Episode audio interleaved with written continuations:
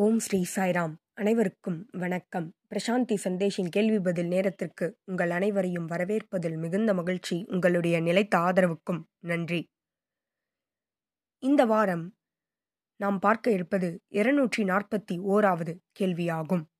இந்த பக்தருடைய கேள்வி என்னவெனில் பலரும் இந்த வாழ்க்கையை சுவாரஸ்யமற்றது என்று சொல்கின்றனர். வாழ்க்கை என்பது சுவாரஸ்யமற்ற ஒன்று. அதைத் தவிர வேறு எதுவும் இல்லை என்று குறை கூறுகின்றனர். இதற்கான காரணம் என்ன என்பதே இவருடைய கேள்வியாகும். உண்மையில் சொல்லப்போனால் அதிகம் சிந்திப்பவர்கள் அறிவார்ந்தவர்கள் மட்டுமே வாழ்க்கையானது சுவாரஸ்யமற்றது என்று குறை கூறுகின்றனர். வாழ்க்கையில் எதுவும் இல்லை அர்த்தமில்லை நம்பிக்கை இல்லை சுவாரஸ்யமில்லை சவால்கள் இல்லை என்று குறை கூறுகின்றனர். ஆனால் புத்தி சுவாதீனம் இல்லாதவர்கள் வாழ்க்கையை அவ்வாறே ஏற்றுக்கொள்கின்றனர். இவ்வுலகத்தில் மனிதர்களைத் தவிர வேறு எந்த உயிரினமும் இந்த வாழ்க்கையை சுவாரஸ்யமற்றது என்று குறை கூறுவதில்லை. சிலர் பெரிய பெரிய தத்துவங்களை கூறுவார்கள். அது என்னவெனில் நாம் இவ்வுலகத்திற்கு எதையும் கொண்டு வரவில்லை. நாம் எதையும் கொண்டு செல்லப் போவதில்லை. வாழ்க்கை என்பது இறப்பு பிறப்பு இதுவே வாழ்க்கை. ஆகவே இவ்வாறு தத்துவத்தை பேசிக்கொண்டு வாழ்க்கையை சுவாரஸ்யமற்றது என்று இறப்புக்காக அவர்கள் காத்து கொண்டிருப்பார்கள். இக்காலத்தில் பல தத்துவவாதிகள் இருக்கின்றனர். அந்த தத்துவத்தின் பெயர் எக்ஸிஸ்டென்ஷியாலிசம் மார்சல் எக்டியர் இது போன்ற தத்துவவாதிகள் கூறுவது என்னவெனில் வாழ்க்கையானது சுவாரஸ்யமற்றது முக்கியத்துவமற்றது. இவ்வாறு வாழ்க்கையை குறை கூறுகின்றனர். இதில் எந்தவிதமான அர்த்தமும் இல்லை. வெறும் தொட்டிலிலிருந்து சுடுகாட்டிற்கு பயணம் செய்வதே இவ்வாழ்க்கை என்பதே இந்த தத்துவமாகும். இது போன்ற தத்துவவாதிகள் புகழ்பெற்றவர்களாவார் ஆனால் அவர்களிடையே ஞானம் இல்லை அவர்கள் தங்களுடைய மனதினை சார்ந்து வாழ்வதால் மட்டுமே இத்தகைய தத்துவத்தை கூறுகின்றனர். மிகுந்த ஆராய்ச்சியில் ஈடுபடுபவர்கள் அவர்கள். இதயத்தோடு இணையாதவர்கள் மனதை கொண்டு வாழ்பவர்கள் மனமானது ஒரு பாலைவனமாகும். அந்த பாலைவனத்தில் எதுவும் வளராது. பூக்கள் கூட பூக்காது. இதை அவர்கள் மறந்து விடுகின்றனர். இதயத்தின் மொழியினை மறந்து விடுகின்றனர். இதயத்தை மூடி மனதினை திறந்து அவர்கள் சிந்திக்கின்றனர். மனதினை கொண்டு வாழும் பொழுது இந்த வாழ்க்கை அர்த்தமற்றதாகத்தான் தெரியும். ஏனெனில் அழகுடையது அனைத்தும் இதயத்தை சார்ந்தது. இதயத்தின் மூலம் அறியக்கூடியது. அதுவே வாழ்க்கையை அர்த்தமுள்ளதாக காட்டும். அன்பு என்பது இதயத்தை சார்ந்தது. அதை நாம் ஆராய்ச்சி செய்தால் அதனை உணரவே முடியாது. மனமானது ஆராய்ச்சி செய்வதையே தன்னுடைய தலையாய கடமையாக கொண்டிருக்கிறது. மனதின் மூலம் ஒன்றை அணுகும் பொழுது எவ்வாறு வாழ்க்கையானது சுவாரஸ்யமுள்ளதாக ஒருவருக்கு தோன்றும்? நறுமணமிக்கதாக தோன்றும்? சற்று சிந்தித்துப் பாருங்கள். அறிவியல் ஆராய்ச்சி செய்வதற்கு மனமே தேவை. ஆனால் வாழ்க்கையை வாழ்வதற்கு இதயமே முக்கியமானது. இதயத்தின் மூலம் ஒருவர் வாழ வேண்டும். மனதினை கொண்டு கேள்விகளை கேட்டு வாழும் பொழுது அங்கு அன்பு இருக்காது அமைதி இருக்காது மகிழ்ச்சி இருக்காது ஆனந்தம் இருக்காது. ஏனெனில் மனதினால் இதனை உணர முடியாது. இது எவ்வாறு இருக்கிறது என்றால் பார்வையற்ற மனிதனுக்கு ஒளியை காட்டுவது போல். மனதிற்கு ஆனந்தமாக இருக்கத் தெரியாது அமைதியாக இருக்கத் தெரியாது. அன்பு என்றால் என்னவென்றே தெரியாது. இப்படிப்பட்ட மனதிடம் நாம் வாழ்க்கையை சுவாரஸ்யமாக வாழ வேண்டும் என்பதற்காக சிந்தனை செய்யும் பொழுது எவ்வாறு வாழ்க்கை சுவாரஸ்யமாக மாறும்? வாழ்க்கையானது ஒளியற்றதாக மாறிவிடும்.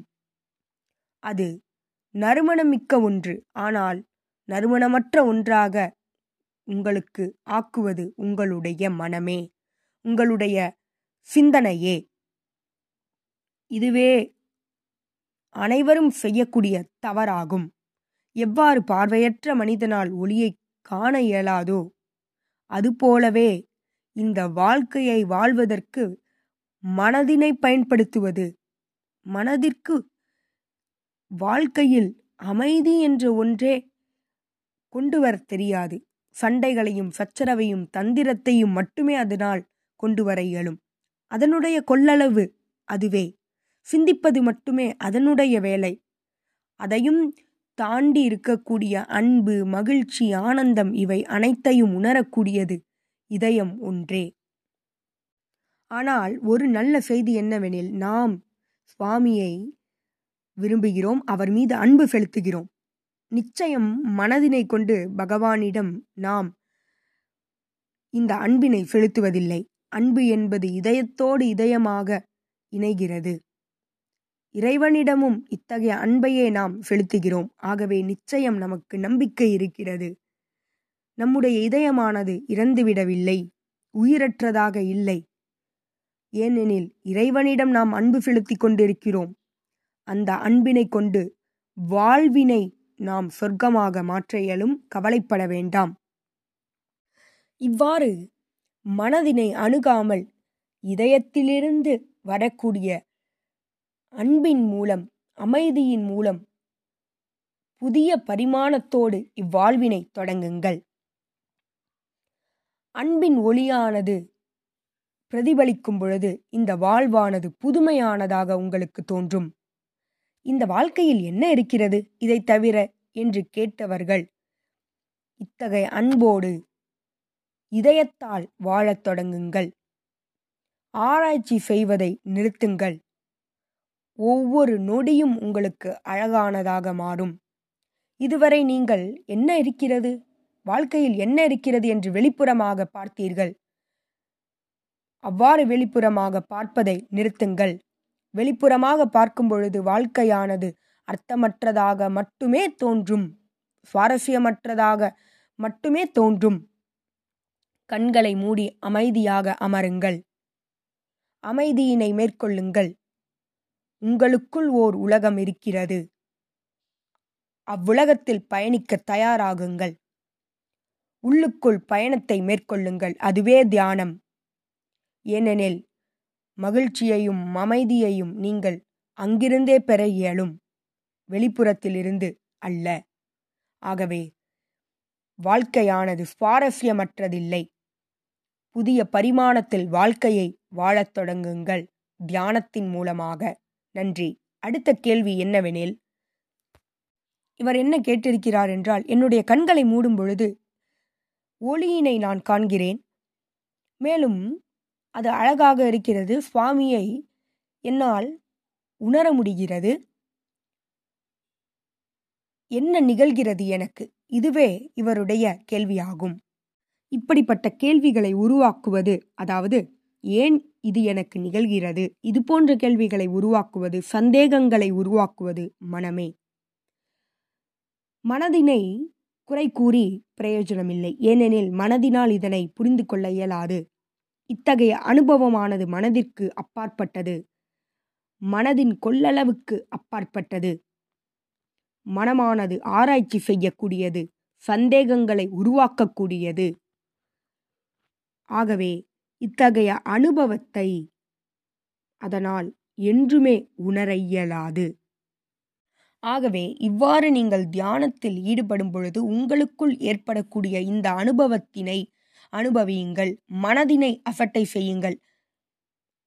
அதற்கு முக்கியத்துவத்தை கொடுக்காதீர்கள். இது போன்ற சந்தேகங்களையும் கேள்விகளையும் அது உருவாக்கி கொண்டே இருக்கும். ஆகவே அதனை நீங்கள் பொருட்படுத்தாதீர்கள். உங்களுடைய அனுபவத்தை நீங்கள் அனுபவியுங்கள். நீங்கள் இந்த ஒளியினை உணரும் பொழுது உங்களுடைய நிழலானது மறைந்து விடுகிறது. நீங்கள் உடல் என்று ஒரு பற்றானது வளர்ந்திருக்கிறது. அந்த பற்று நீங்குகிறது. நீங்கள் ஒளி என்பதனை உணர்ந்து வருகிறீர்கள். ஆனால் மனமானது இதனை ஏற்றுக்கொள்ளாது. ஏனெனில் மனமானது நீங்கள் உடல் என்பதனையே உங்களுக்கு நினைவுபடுத்தும். மனமானது சந்தேகிக்கும் ஆனால் இதயமானது சந்தேகிக்காது.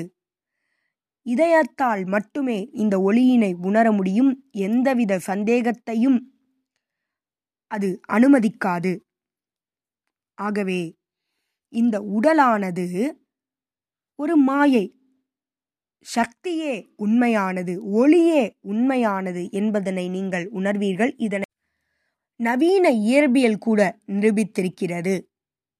இந்த உடலானது ஒரு சாலிட் மேட்டர் ஆனால் இது எவ்வாறு இயங்குகிறது? சக்தியினால். கண்கள் இருக்கிறது. ஆனால் எதன் மூலம் அது பார்க்கிறது? ஒளியின் மூலம். பலரும் பார்த்திருக்கலாம். குருநானக் அவருடைய புகைப்படத்தை புத்தருடைய புகைப்படத்தை. அதற்கு பின் ஒரு ஆறா இருக்கும் ஒளிவட்டமானது இருக்கும். இதனை நாம் புகைப்படம் என்று நினைக்கலாம். உண்மையிலேயே அவர்களுடைய ஃபீடர்கள் அந்த ஒளியினை ஒளிவட்டத்தினை பார்த்திருக்கிறார்கள். சோவியத் யூனியனில் ஒரு விதமான புகைப்படம் எடுக்கும் முறையானது கிர்லியன் என்பவரால் கண்டறியப்பட்டது சோவியத் யூனியனில். இதில் என்ன ஆச்சரியம் என்றால் தற்போது ஒருவருக்கு விபத்து ஏற்பட்டிருக்கிறது என வைத்துக் கொள்ளுங்கள். அவர் கையை இழந்து விடுகிறார் என வைத்துக் கொள்ளுங்கள். அவரை இந்த புகைப்படத்தை எடுக்கும் பொழுது அவருடைய கைகள் இருந்த இடத்தில் அந்த ஒளியினை காண முடிகிறது. ஆனால் அங்கு கை இல்லை. ஆனால் ஒளியினை மட்டும் காண இயல்கிறது. அதேபோல் ஒரு விரலை ஒருவர் இழந்து விட்டார். அப்பொழுது புகைப்படத்தை எடுத்த பொழுது நான்கு விரல்கள் தெரிகிறது. அந்த நான்கு விரல்கள் இருளாக தெரிகிறது கருப்பாக தெரிகிறது. ஆனால் ஒரு விரலை இழந்தார் அல்லவா? அந்த விரல் இருந்த இடத்தில் ஒளியானது தெரிகிறது.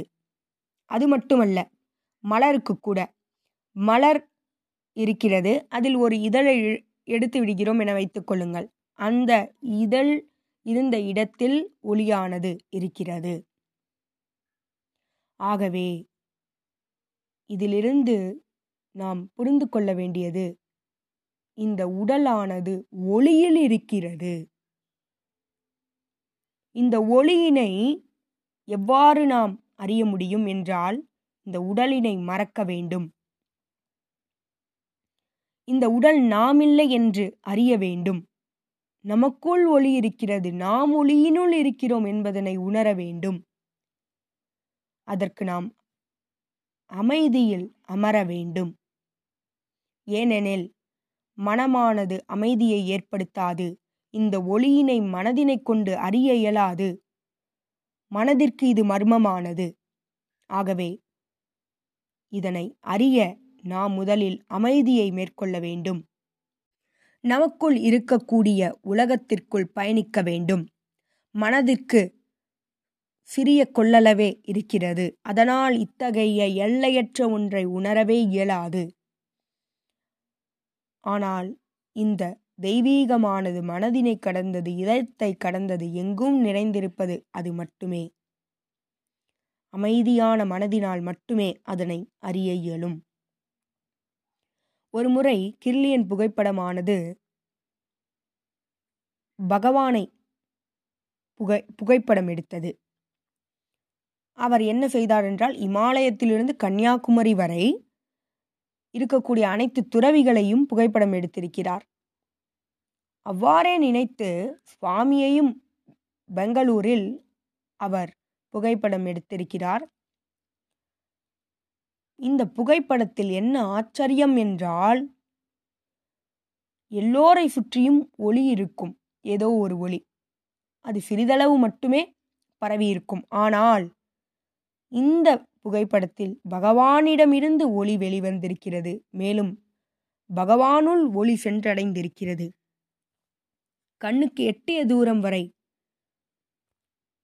இளஞ்சிவப்பு வண்ணத்தில் எங்கும் பரவி இருந்தது. அனைவர் மேலும் பரவி இருந்தது.